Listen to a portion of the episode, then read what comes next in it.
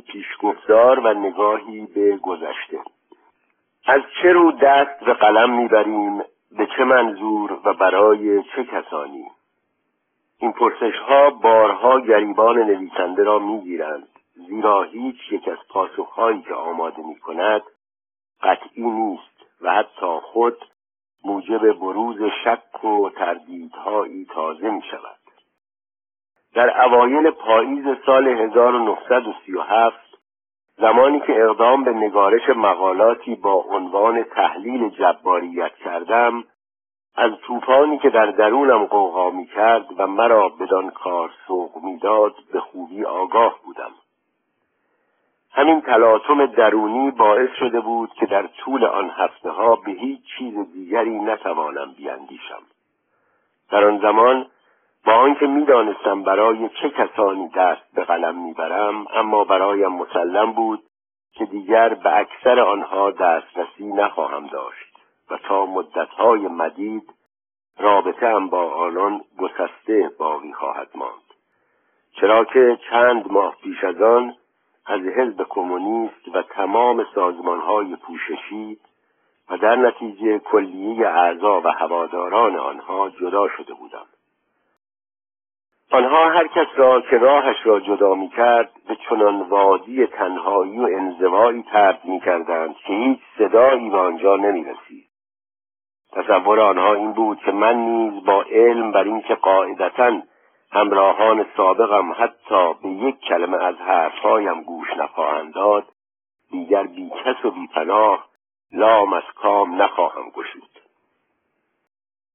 البته من بنابر طبیعت شخصی و طرز تفکرم از مدتها پیش در مورد صحت و حقانیت سیاسی کومینترن تردید داشتم و حتی به پاره ای از مواضع اصلی و تصمیمات استراتژیک آن خورده گرفته بودم.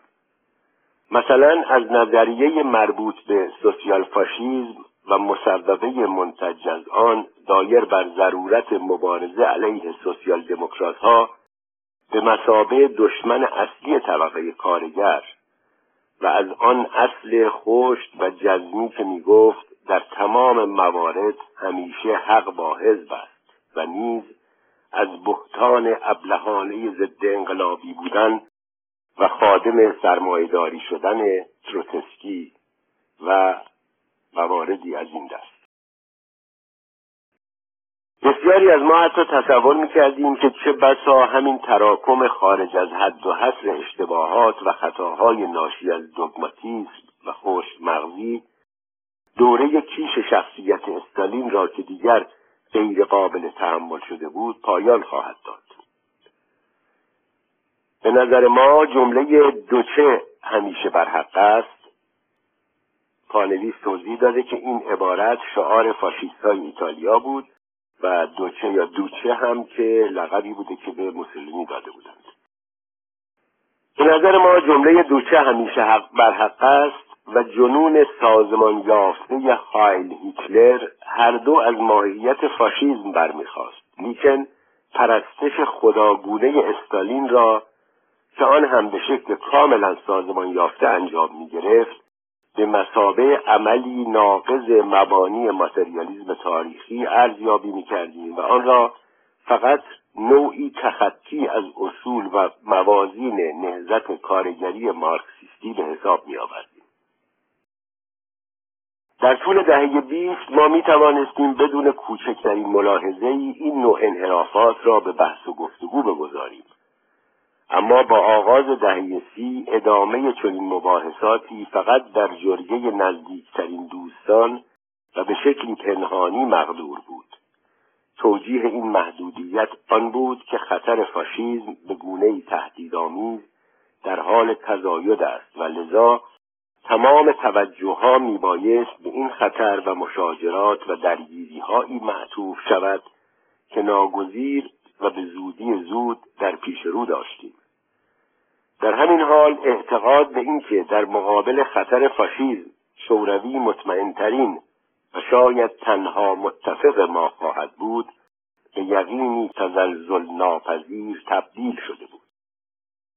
بنابراین میپنداشتیم که باقی ماندن در صفوف حزب صحیح است و میبایست تا زمانی که خطر فاشیزم کاملا برطرف نشده لحن انتقاد از خط مشی کومینترن و اوضاع و احوال روسیه را ملایم کرد و هرگز اجازه نداد تا این خردگیری ها به خارج از خودمانی ترین حوزه ها درس کند.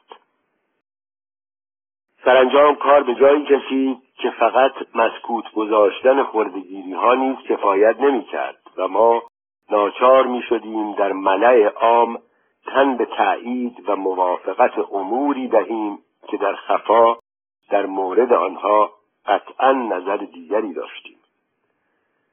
جریان به همین صورت ادامه یافت. تا یک روز چشم باز کردیم و دیدیم رفته رفته دامنه این تظاهر چنان گسترده شده که نه فقط در جلسات یا در گرد, گرد همایی های بزرگتر بلکه حتی در خلوت و در برابر تک تک ما نیز همانطور سخن می‌گوییم که با جواسیس و چشم و گوش های عجیب قدرتمداری که نمی‌توانیم یا نمی‌خواهیم رابطه من را با او به هم بزنیم. یک روز چشم باز کردیم و دیدیم نه اینطور نبود. جریان فرایندی تداومی داشت که اگرچه به طور روزمره مورد توجه و ادراک بود لیکن باورمان نمی‌شد. من یه توضیح کوچیک اینجا در پرانتز بدم. واژه جواسیس به تنز اومده. به جمع ساختگی جاسوس ها هست. و یعنی مترجم آگاهی داشته که این دو نوع استفاده از این واژه رو در اینجا. ما در قلب کشورهای آزاد در پاریس، لندن و یا پراگ طوری رفتار می‌کردیم که گویی دم دست و در حوزه عمل او قرار داریم. همانند رعایا و زیردستان درمانده و لاعلاج یک نظام استبداد فراگیر. فراگیر در مقابل توتالیتر گذاشته شده. به مردمانی درو تبدیل شده بودیم. چرا؟ چه عاملی توانسته بود افرادی چون مرا به چنین چاکری و خضوع داوطلبانه ای وادارد آیا این عامل همان حفظ تعهد و وفاداری در قبال حزبی نبود که پیروانش در رایش سوم تحت پیگردی بیرحمانه قرار داشتند و در اردوگاه های مرگ گرفتار درد و عذاب و شکنجه بودند و یا به کام نیستی سپرده می شدند؟ چرا؟ این امر پیش از هر چیز بر ما اثر داشت. روزی نمیگذشت که من درباره آنها نمی اندیشیدم به خود می گفتم برای وفای به عهد و پیمانم با آنها موظفم همیشه دشمن حقیقی را در نظر بگیرم و تا زمانی که این خسم در قید حیات است به هیچ زشتی و پلشتی دیگری در جهان توجه نکنم. بدین سان بود که قرن ما این عصر رهایی زنان کودکان ملیت های استعمار زده و پرولتاریا این قرن انقلابات و جنگ های جهانی در اوایل ورود به دومین سلس عمرش به قرن حق و سکوت بگیران تبدیل شد. در آن روزگار در دو اندوهی جانکاه روح ما را میفرسود. گویی ناچار بودیم بر لبه باریک تیغهای بلند و عمود در برابر تازش طوفان تاب بیاوریم و می‌دانستیم که برداشتن هر گامی در حکم سقوط به جرفای پرتگاهی در سمت چپ یا راست خودمان خواهد بود. این حالت روحی در آن زمان و همکنون نیز ناشی از سیطره توهم دوراهی کاذب بود. بعدها در جایی من این موقعیت خطرناک را چنین توصیف کردم. پنجاه سال است که یک دوراهی قلابی نجات که دو شاخه قیچی استبداد فراگیر است به شکل خطرناکترین چنگال باجگیری زمانه درآمده و مرتب احتجاجات دو سر دروغ خود را تحویل ما می‌دهد. قتل روزا لوکسامبورگ کارل لیپنیخت کورت آیزنر گوستاف لانداور و بسیاری از سوسیالیست ها و کمونیست های دیگر در آلمان و کشتن ماتئوتی و برقراری ترور فاشیستی در ایتالیا اعمال شنیع رژیم های نیمه فاشیستی در ممالک بالکان و کشورهای آمریکای لاتین و سرانجام جنایت های پی در پی نازیسم همه خودکامگان و قداره بندان و دیپلمات ها و روشنفکران دولت نشانده‌شان این امواج غضبناک خشونت و قلدری را ملاک و ملات باجگیری و حق و سکوتگیری کردند. هر اقدامی علیه ما در واقع کمک به کمونیست هاست و پیشرفت و استقرار دیکتاتوری آنها را ترغیب می کند. حتی یک لحظه هم فراموش نکنید که هیچ راهی جز این دو راه وجود ندارد. یا آنها یا ما. حال انتخاب کنید. این که آخر در واقع از زبان این کسایی هست که فاشیست هاست که اینجا اومده.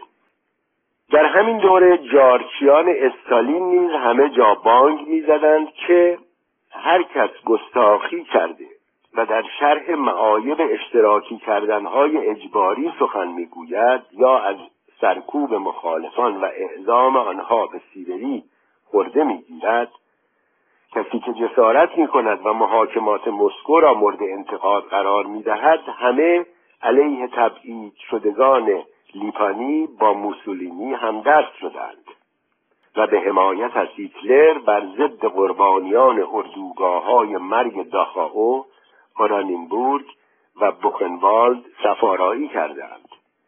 اینها دست در دست فرانکو مردم مقتول گرنیکا را گلوله باران کردند.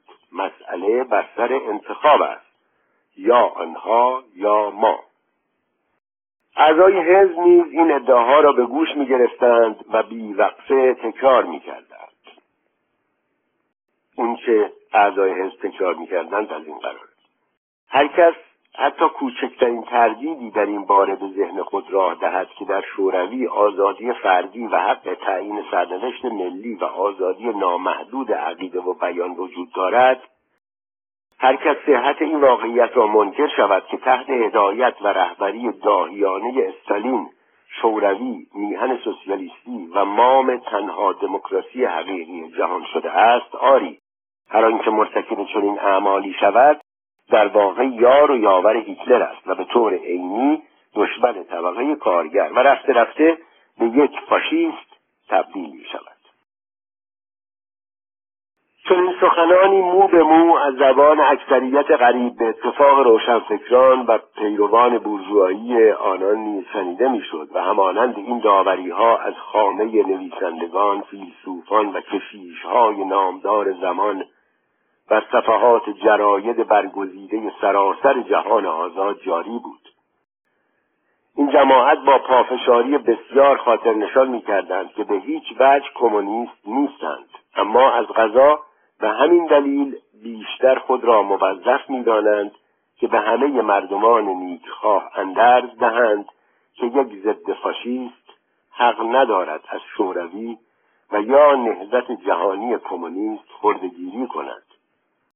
این حضرات در تمام سالهایی که دادگاه های مسکو جریان داشت و در طول دوران مشهور به تصمیه های یشوف رئیس سازمان امنیت شوروی در دوره تصویه های خونین استالینی با تأکید هر چه تمامتر سرگرم تکرار این حرفها بودند تا اینکه 20 سال بعد خروشچف به پاره از رویدادهای آن دوران اقرار کرد و البته به عنوان تنها مسبب شیطان صفت همه آن فجایع و تیر روزی ها شخص استالین را رسوا کرد.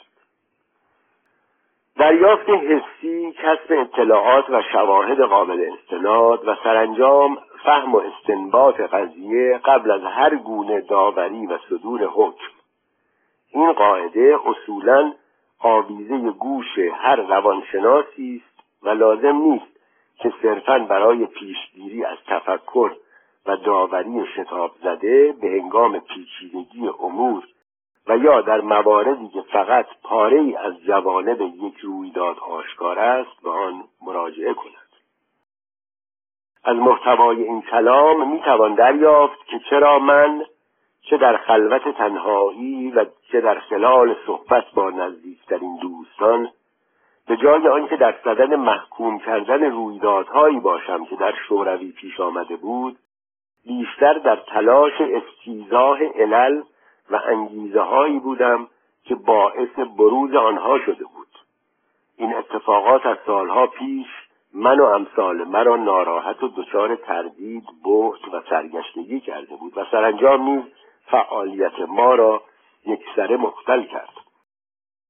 پاسخ پاره از چون و چراها در این واقعیت نهفته بود که برخلاف رأی و عقیده مارکسیستی انقلاب نه در کشوری از نظر صنعتی و اجتماعی بسیار متکامل که در سرزمین عقب مانده روسیه رخ داده بود و بسیاری از سایر علل را ناشی از جنگ داخلی می‌دانستیم که نه تنها مملکت را به لب پرتگاه سقوط اقتصادی کشانده بود بلکه لطمات روانی آن بر توده مردم نیز غیر قابل جبران میده بود. غلبه استروسکیا نیز به منزله تأیید صحت و اصالت نکات آن وسیعتنامه ای شمردیم که در غرب منتشر شده بود و در آن لنین در باب خصوصیات مخرب شخصیت استالین هشدار می‌داد. با آنکه ما درباره کولاک زدایی اطلاعات دقیقی نداشتیم ولی پی برده بودیم که با چه بیرحمی و قصاوتی همراه بوده است. طوری که زیر بار عواقب سنگین آن دیگر امکان قبول و اقرار به خطاها برای رژیم باقی نمانده بود. استالین از آن پس به سراشیب روشی فرو غلطید که خاص او بود. یعنی به طور منظم سلب مسئولیت از خیش کردن و گناه اشتباهات را به گردن این آن انداختن. و همین روال هر بار با سبوعیت بیشتر کارها ادامه یافت. تا سرانجام به قتل و کشتار انجامید در این احوال عبارت استالین همیشه بر حق است به شکل شعار جزمی و وحی منزلی در آمده بود که حتی در میان احزاب کمونیست خارجی نیز جای ابراز هیچ گونه شک و تردید نبود وگرنه خطر ترد و اخراج پیش می آمد و همچون یکی از عناصر دشمن با آدم رفتار می شد. این چیزها روح افرادی چون من را در هم می فشرد و گاه که درباره فعل و فایده این نوع وفاداری بیچون و چرا به حزب تحمل می کردیم زیر فشار جانکاه آن ترسام می این وضعیت باعث پا گرفتن انحرافات نهانی در ذهن می‌شد تا اینکه دیگر برایمان سنگین و بسیار دشوار بود که چون گذشته به شکل مزارع درباره مسائل اظهار نظر کنیم و بگوییم وقتی تکنیسیان ها در مکان مناسب کفایتشان قرار گیرند خواهیم توانست در نقطه. با شروع دادگاه های مسکو همگی این خواهیم ها و توانیم ها اعتبارشان را نزد من از دست دادند. اما هنوز سعی داشتم خود را با این نهیب که باید فقط در فکر قربانیان هیتلر موسولینی و فرانکو بود ساکت نگه دارم و با مایه گرفتن از رنج و عذاب آنها رویدادهای مسکو را توجیه کنم. چند ماهی هم در انجام این کار موفق بودم تا اینکه دریافتم دارم ادای متهمان محاکمات مسکو را در میآورم و همانطور که آن وادادگان سالهای سال رفتار کرده بودند دارم با توسل به سلسله از هویت سازی های دروغین برای توجیه باقی ماندنم در حزب اقامه دلیل می کنم. در این احوال بود که در پاییز سال 1936 در شبی محتابی که قرص ماه بر فراز پانتئون میتابید و من به سوی خانه روان بودم ناگهان دچار حمله قلبی شدم در حالی که به سختی نفس میکشیدم از حرکت باز ایستادم و تحمل کردم. چند لحظه بعد پیش از آن که ایکستراسیستوله اصطلاحی پزشکی به معنای حرکت غیرعادی و بیمارگونه قلب برطرف شده باشد دریافتم که قلبم بیمار نیست بلکه از درد و هرمان به زبان آمده و زنهار می‌دهد که دیگر باید عذر و بحانه ها را کنار گذاشت و توجیهات دروغین را دور زیست و به این خودفریبی خاتمه داد. ترک عرصه انقلاب فقط و فقط از یک راه میسر است و آن نیز به ورطه توهی منتهی می شود پیش از آن اغلب با این اختار خود را ترسانده بودم. در این احوال بارها گرفتار آرزه قلبی شدم. این حمله ها زمانی خاتمه یافت که شهامت عبور از این راه و پریدن به آن ورطه را در خود یافتم. تصمیم گرفته بودم بنویسم. البته نه درباره آن محاکمات. آنها دیگر هیچ راز و معمایی برایم در بر نداشتند. من در همان سال 1937 با تحمل در مورد علل پشت پرده روال کار و نقش قاضیان دادگاه ها به نتایجی رسیده بودم که دیگر هیچگاه به تغییر آنها نیازی ندیدم. حتی ده سال بعد هم که گزارش مشاهدات دوستم الکساندر وایسبرگ را از دهان خود او شنیدم دیدم استنتاج های پیشین من هنوز هم به قوت خود باقی است. وقتی وایسبرگ گزارش خود را در سال 1950 با عنوان شنبه ساهره توجه کنید که روز شنبه روز تعطیل و آرامش یهودیان است. بله وقتی وایسبرگ گزارش خود را در سال 1950 با عنوان شنبه ساهره منتشر کرد دیگر همه کسانی که می‌خواستند از حقیقت قضایا سر درآورند دانستند که آن اعترافات نه تنها به زور شکنجه های جسمی بلکه با چه عذاب های خورد کننده و ویرانگر روانی از متهمان گرفته شده است. از تمام آنچه من پس از جنگ نوشتم چه در قالب رمان و چه مجموع مقالات که آخرین آنها زندگی در این زمانه نام دارد به خوبی و وضوح آشکار است که چرا آن دادگاه ها که نمایشاتی جنجالی و مبالغ آمیز متکی بر فرض و تصوری مرگبار بود برای من در حکم برهان و شاهد مثال نهایی سقوط رژیم به شمار می آمد بیست سال پس از پیروزی انقلاب اکتبر آن رژیم به چنان درجه ای از انحطاط جابرانه و فراگیر در غلطیده بود که شیوه قلب معنی اندیشه ها و پوشی حقایق خصوصیت پرهیز ناپذیرش شده بود. من چه در سلک روانشناس و چه به مسابه مارکسیست خیلی پیشتر یعنی از همان اوایل فعالیت در باب پدیده های مربوط به از خود بیگانگی و قربت فردی به تفحص پرداخته بودم. اکنون به نظرم می رسید که محاکمات مسکو به مراتب بیش از آن دادگاه های فکسنی تفتیش عقاید و جن و جادوگر سوزان قرون وسطا حالت افراطی غربت و از خود بیگانگی را به نمایش می‌گذارند. انسانها به ضرب تهدیداتی که روان آنها را متلاشی و بیکس و تنها می‌کرد با خیشتن خیش اناد میورزیدند. و این وضعیت در عین حال بدون روانپریشی و بی آنکه اختلال اسرارآمیزی در مشاعر و تصورات افراد پدیدار شود پیش آمده بود. رژیمی که قادر به انجام چنین کار مخوفی باشد و تازه آن را به نشانه چیرگی و سرفرازی اندیشه صلح و انسان دوستی سوسیالیستی به جهانیان عرضه کند و در همان حال جمعیت کشور هم به شکل فرمایشی برای این اقدامات هورا بکشد و ابراز احساسات کند و همه کمونیست ها و پیروانشان هم آن را آشکارا تایید کنند. آری چون این رژیمی مظهر و نمونه یک نظام استبداد فراگیر به شمار می رود و من از چنین نظامی جانبداری کرده برای آن جار زده هوادار جلب کرده و به خاطر آن چه بسیار امور را بی اهمیت شمرده بودم. در واقع آرزه قلبی من زبان حال عذاب علیم و احساس شرم بیپایانی بود که این بابت می کردم. به سقوطی عمیق پی برده بودم. سقوطی در اعماقی بسیار وحشتناک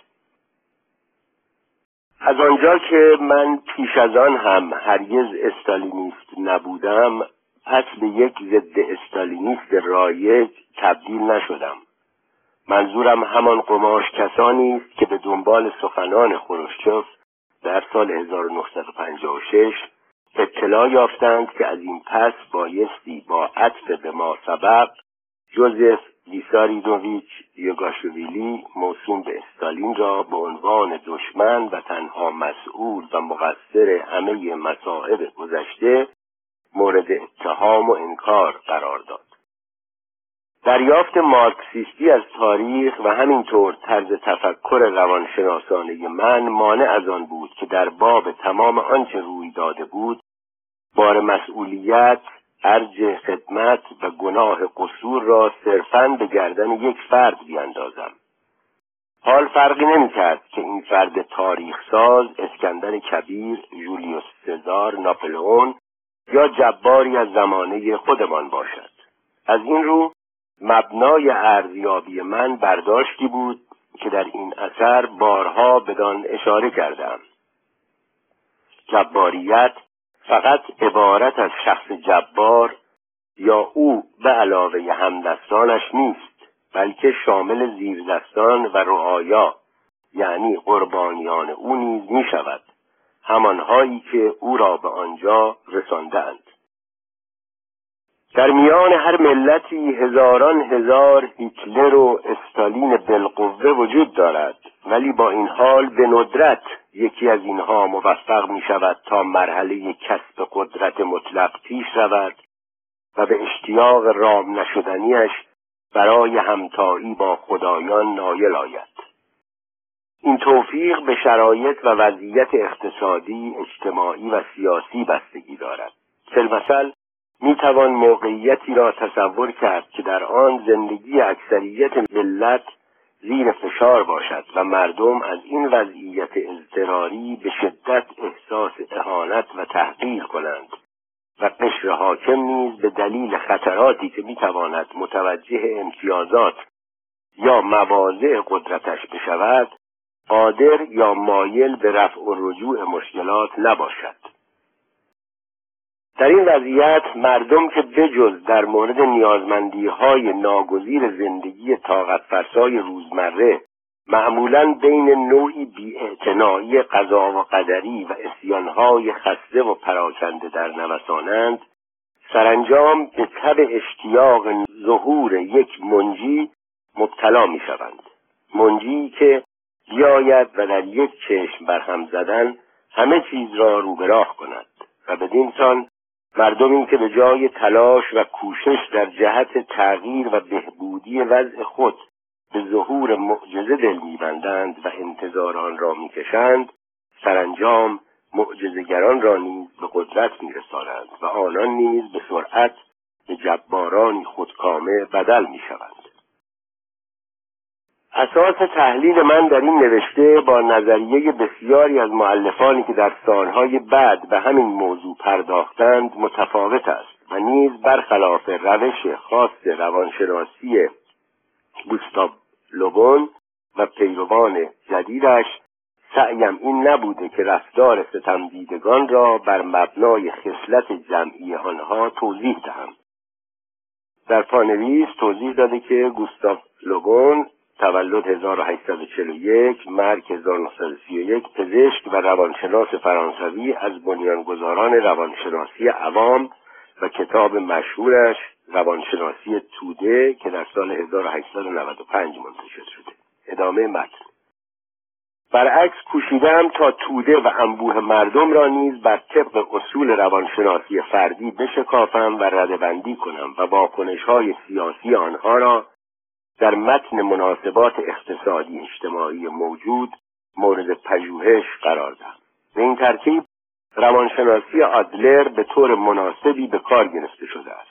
چرا که این مکتب به طرزی مشروع و جامع نقش پر اهمیت احساس با هم بودن و تعلق به جمع و نیز مسئله تأثیرات ناشی از قدرت طلبی فردی تک تک همه مراتب اجتماعی را مورد بررسی قرار داده است. کوشش من در سال 1937 این بود که حتی المقدور دقیق و روشن اصل و اساس آن نمونه حکومتی را که امروزه ترجیحاً استبداد فراگیر مینامندش به دست دهم.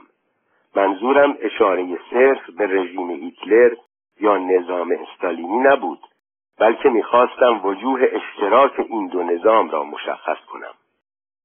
اتخاذ این شیوه کار هم بنا به مناسبت های زمانی و هم به این سبب بود که بتوانم دست کم به طور ظاهری هم که شده در پس پرده تجرید و انتظاع بمانم و مجبور نباشم از رایش سوم شوروی دیکتاتورهای حاکم در هر دو جا و همدستانشان نام ببرم. تمایلی نداشتم که شوروی را مستقیما مورد حمله قرار دهم زیرا همانطور که گفتم من و امثال من هنوز در آن زمان یعنی دو سال پیش از معاهده استالین ربینتروپ نماینده هیتلر به هنگام عقد قرارداد با شوروی به این کشور به چشم مطمئن ترین متفق خود علیه هیتلر نگاه می کردیم. از سوی دیگر با ساده لوحی تمام در این فکر بودم که شاید بتوان نسخه ای از این کتاب را به آلمان رساند و لذا نازی ها را با ذکر سریح نام مورد حمله قرار ندادم. از مارکسیزم هم هیچ سخنی به میان نیاوردم تا درجه خطری را که در صورت کشف آن در جایی متوجه خواننده آلمانی زبانش می‌شد به حداقل برسانم. وانگهی کمترین تردیدی نداشتم که هر فرد آلمانی که این اثر را مطالعه کند در زیر شمایل نظام جباریت که در اینجا تصویر شده بود پیش از هر چیز و چه بسا صرفا نظام نازی را باز می‌شناسد.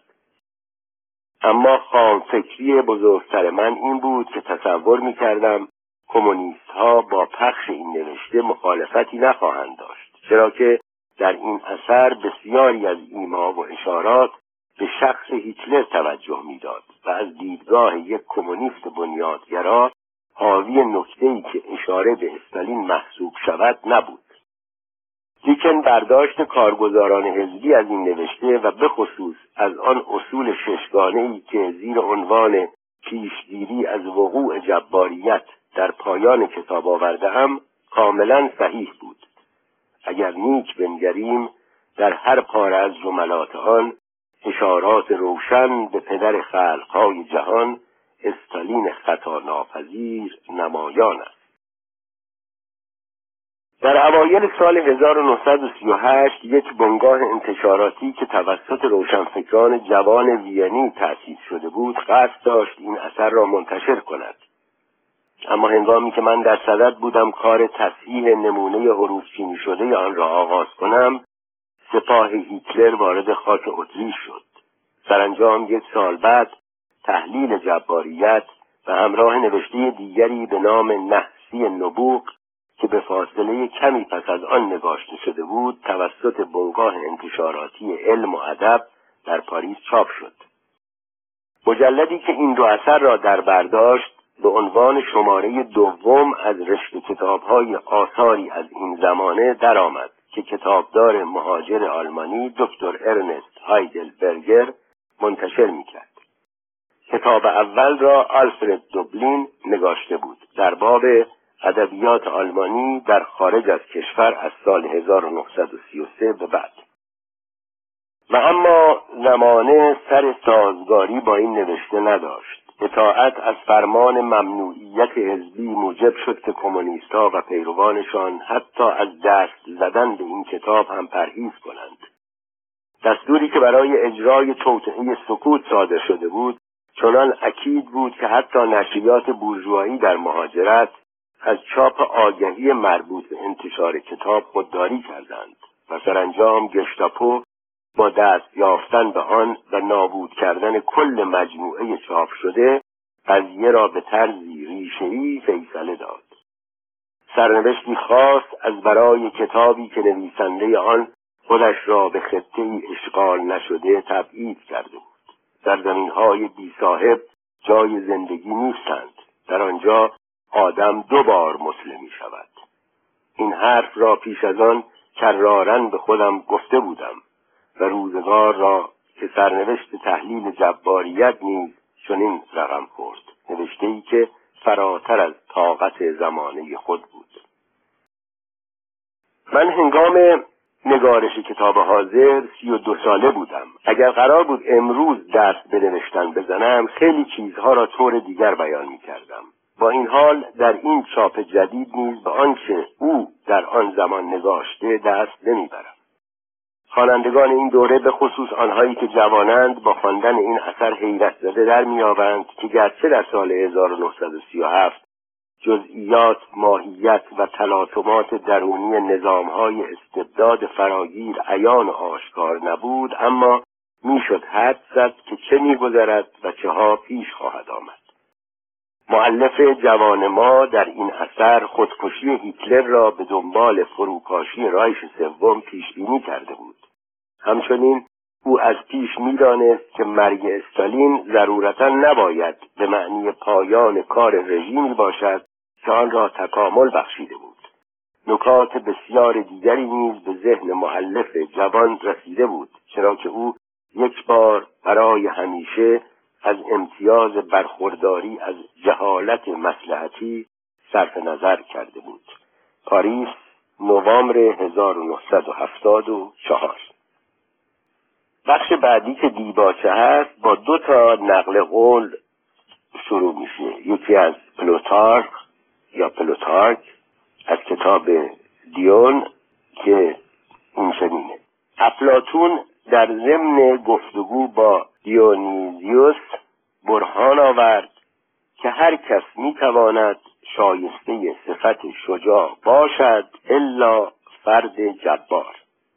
نقل قول بعدی از کتاب ناپلون اندرس ها و تفکرات با انتخاب آنور دوبالزاک نویسنده فرانسوی است اشتیاق تسلط بر روح دیگران قویترین امیال است. دیباچه رساله که در دست دارید نمی‌تواند جای پژوهش جامعه شناسانه را بگیرد و نه خواننده را به راستای سیاسی خاصی توجه دهد. موضوع آن درباره آدمهایی است در تب و تاب نیل به قدرت یا گرفتار مستی آن.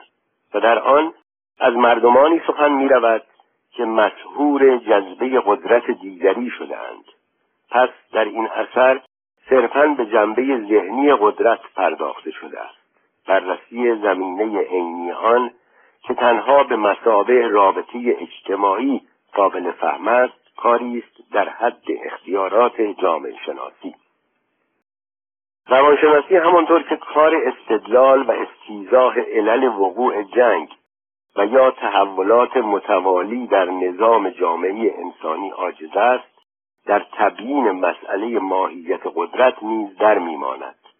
هر جا هم که روانشناسی به رغم این ناتوانی دست به چنین کاری زده در واقع پا از گلیم خود فراتر نهاده است. نتایج حاصله نیز پوچی این عمل را آشکار کردند جستجوی علت وجودی یک نهزت تودهی در گرایش های واپس زده همجنس دوستی دلیل بقا و هستی ارتش های مدرن را در وابستگی های تمایل جنسی سپاهیان نسبت به سرداران یافتن بحران اقتصاد جهانی را از کمبود و تقلیل احساس جمعی استنتاج کردن و غیره. چون این نتایجی بیشتر به بیهودگی لطیفه های تراژیک میماند تا دستاوردهای ارزشمند علمی. از این رو خواننده نیز چون معلف باید محدودیت ذاتی این نوشته را در نظر داشته باشد معهازا وقوف بر این نکته خود مایه تسلاست که شناختن موانع و محدودیت ها به خصوص در قلمرو آگاهی زمیر یکی از مفروضات الزامی رفع آنها به شمار می رود. فراغت از هر گونه حد و حصری تنها در دنیای متصور خیال پردازان واقعیت مییابد.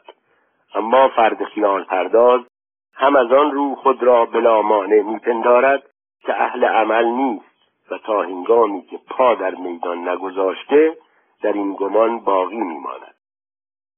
حد و مرز شایان توجه دیگری هم هست که دامنه این بررسی را تنگ می کند چه بسا کسانی که تحت تأثیر وضعیت دشوار کنونی به غلط از روانشناسی انتظار دارند بشریت را درمان کند و در لفافه شفا رستگاری بشر را به ارمغان آورد چون این وضعیت دشوار و اضطراری بین دو جنگ جهانی نیز وجود داشت. در آن زمان قهر و خشونت بیداد می‌کرد و کار چندانی از عهده روانشناسی بر نیامد این تجربه برای ما عبرت آموز بوده است.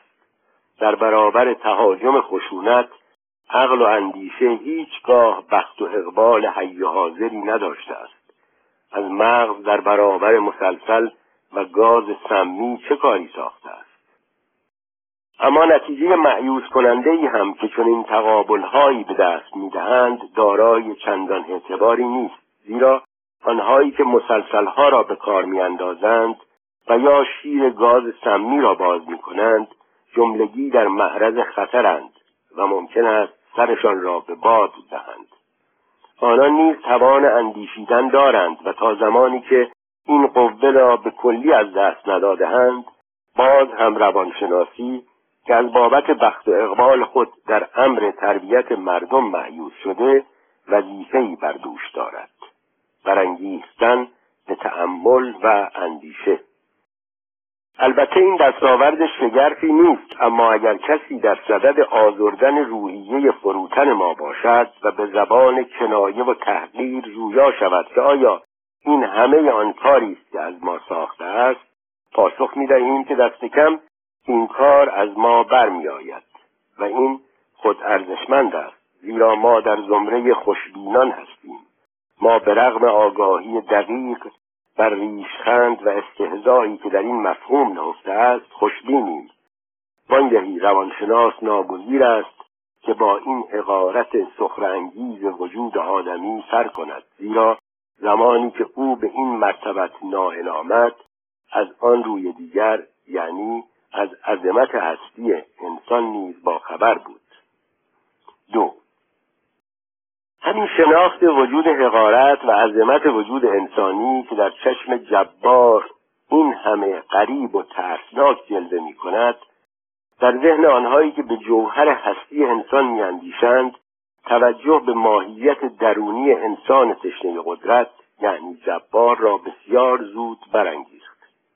آنها در صدد برآمدند تا به راز مستی و نشعگی قدرت پی برند و از سقوط و غرق شدن جباران در میان امواج قدرت سر درآورند. این نکته که گریز از خفت و حقارت در اتش و اراده معطوف به قدرت متجلی می شود از دیرباز شناخته شده بود. البته بدون آنکه در قالب مفاهیم و واژگان روانشناسی تبیین شود. این گریز همیشه به شکست و ناکامی می انجامد. در این باره حتی یونانیان باستان هم از سرگذشت اساتیر و توالی افسانه های تراژیک خود درس ها گرفته بودند. این صحنه درس عبرت و زنهاری است برای همه که چگونه قهرمانان در اوج شکوه و عظمت در قله افتخار در آنجایی که خود را فرسنگ ها از هر گونه ریشخند و خفتی دور میانگارند در معرض تندباد شکست و ذلتند. این سخره به گونه وارونه و پشت رو چرخیده در هر تراژدی نهفته است و هر کمدی حقیقی در واقع جلوه یک تراژدی است از پشت آن.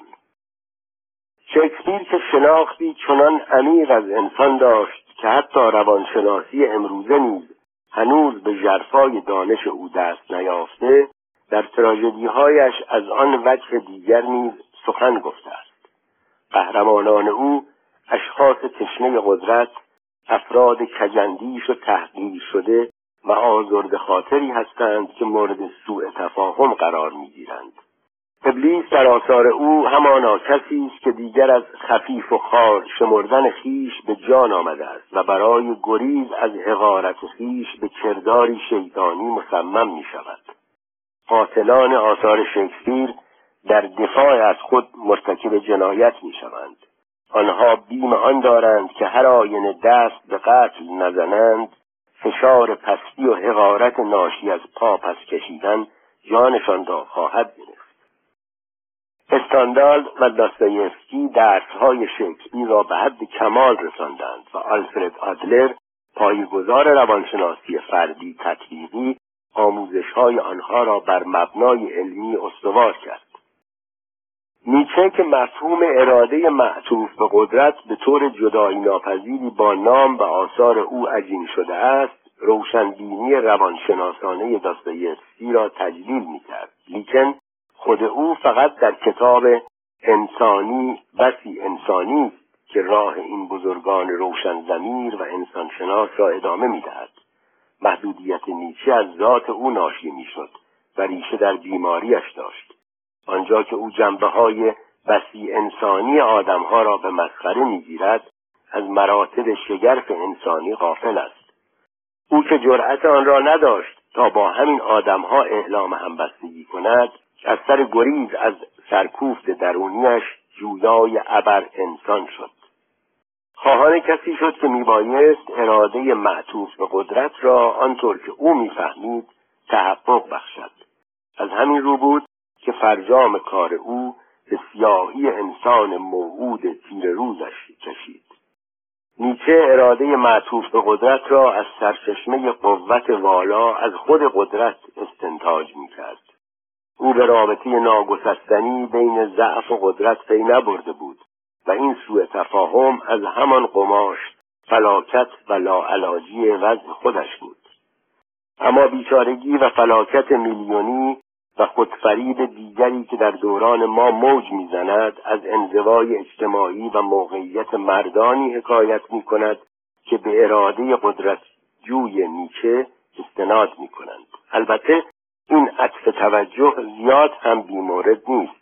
چرا که نوع دریافت نیچه از قدرت لسان درک و دریافت فرد فرودستی بود که به شکلی روح نواز درباره قدرت خیال پردازی می کند ولی جماعت زیردستانند که جبار خودکامه را بلند می کنند و او را به جایی می رسانند که دیگر از پس انبوه و ازدهام گماشتگان هیچ چهره انسانی را نبیند.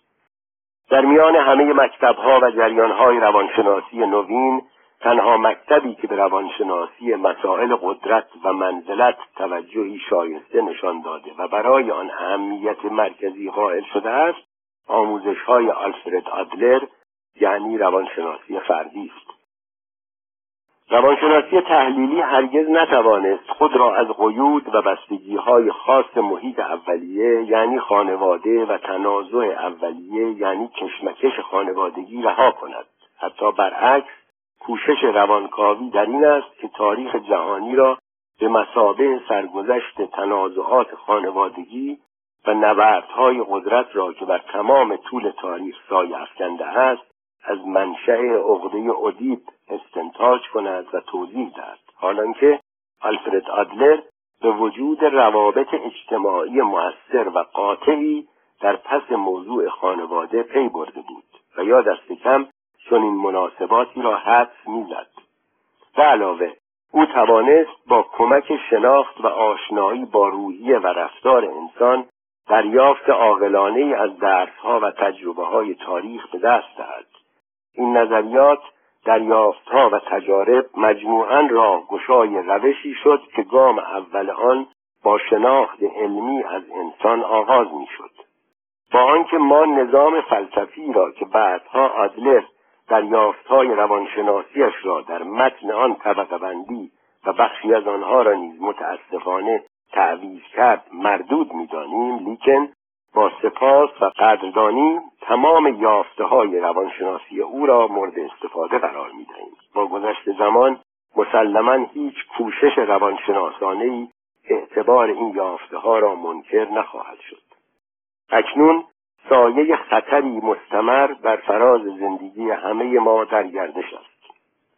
توضیح مترجم در پانویس اشاره اشپربر به خطر جنگ جهانی دوم است او و بسیاری از همفکرانش سالها پیش از وقوع این جنگ جهانگیر آن را پیش بینی کرده بودند.